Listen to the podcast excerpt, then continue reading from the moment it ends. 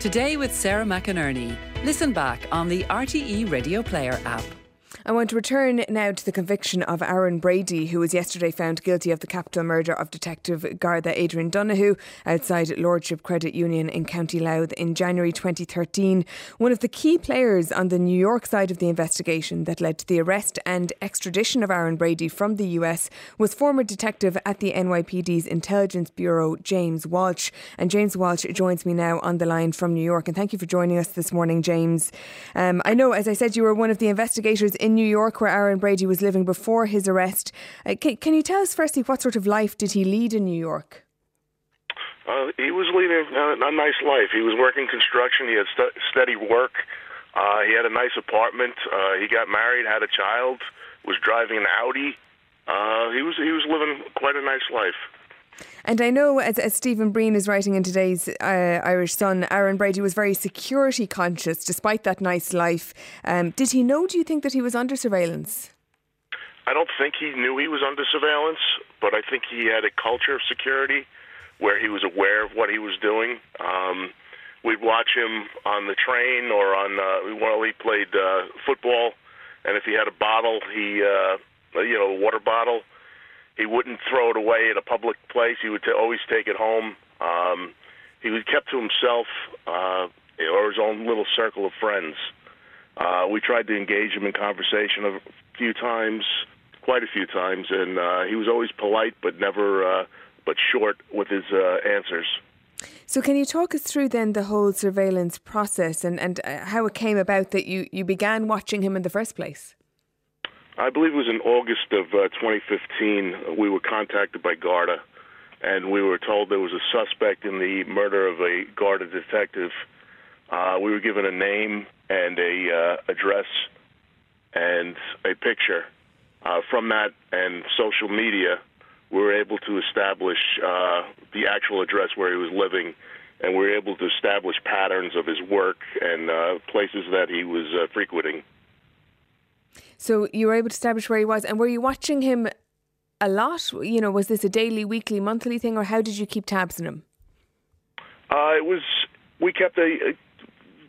It was uh, weekly. You know, it wasn't all, all, the time. We had other things we had to do. Sure. But uh, whenever we had a chance, we were able to uh, establish the surveillance and keep an eye on him. And as you say, then he was uh, quite guarded about his movements and indeed in his interactions um, with with the police. Um, but he did start making a couple of mistakes when when he was drinking. He let his guard down. Yeah, apparently uh, he he made some statements that I that I wasn't involved with, but uh, he started making statements at bars. Apparently, when he had a, a few drinks in him. I know that the Gardaí in Ireland were also keeping tabs on him, and there was one point at which they were concerned that he might be trying to move to leave New York. Yes, we got we had information. The Garda contacted us. Um, there was a moving van in his driveway, um, and they contacted us. And through their information, we were able to get a team over there within a half an hour and set up a surveillance on the uh, moving van uh, it later came out that it wasn't for him; it was for one of his associates. So I know there are posters up as well in New York in relation to the murder of Garda detective Adrian Donohoe. Um, how important were the Irish American community in, in, in, this investigation? Oh, they were very important in this. Uh, they kept the Garda informed of uh, of certain movements he made. I, I, believe that information regarding the moving van in his uh, driveway came from from a tip from uh, from one of these uh, from one of the Irish people. So he would have been well known then in the Irish American community, would he? I think I think there was an underlying that they knew what he was wanted for. Um, there was posters up, um, and just the scuttlebutt around town uh, about what he did or allegedly did at the time. Okay. So then the morning he was arrested, he was on his way to work in Yonkers. Um, now, I know you weren't actually involved in his arrest, but you were there as an observer. Can, can you just bring us back to that day and the circumstances that led to his arrest? Yeah, Homeland Security set up a uh, surveillance on his house, and they were waiting for him to leave. Uh, he got into a, a black Audi, uh, started driving. Uh, we knew he didn't have a driver's license, uh, and he was pulled over I believe at first he thought it was just local police and stopping him for a traffic violation. But then it became apparent when he saw the the uh, insignias on the people uh, on the uh, officers that it was federal agents. I think he knew why he was being stopped and uh, what was going on. Uh, there's a quote in today's Irish Sun as well from that interview that you did with Stephen Breen, and, and you say in the in the article, when I heard how Detective Donohoe was murdered in Ireland, it struck a chord. Um, there was clearly a real determination by yourself and, and your colleagues to bring about justice in this case. Yeah, uh, I mean, there's there's a there's a bond between law enforcement that a lot of people don't understand unless you put a uniform on. Um, one of the Garda, uh, Brian Moen, told me a story about his uh, children that just really, uh, you know, whenever I got tired, I would think about that, and he, uh, you know, it would just reinvigorate me. Uh, the co- cooperation between the NYPD and the Garda, then it was it really was fantastic throughout the whole investigation, wasn't it? It, it was unprecedented. I've, I've never been involved in something like that. Um, you know, we were getting real time information to Ireland, from Ireland, and we were able to give them real time information back. How long was it going on for in, in total, James, in, in terms of the beginning of the surveillance to his arrest? Uh, it, it, I believe it started in August of 2015. and I believe he was arrested in May of 2017. So, uh, would you be involved in anything like this before, which involves intercountry cooperation like that with with another police force? I, I personally have not been.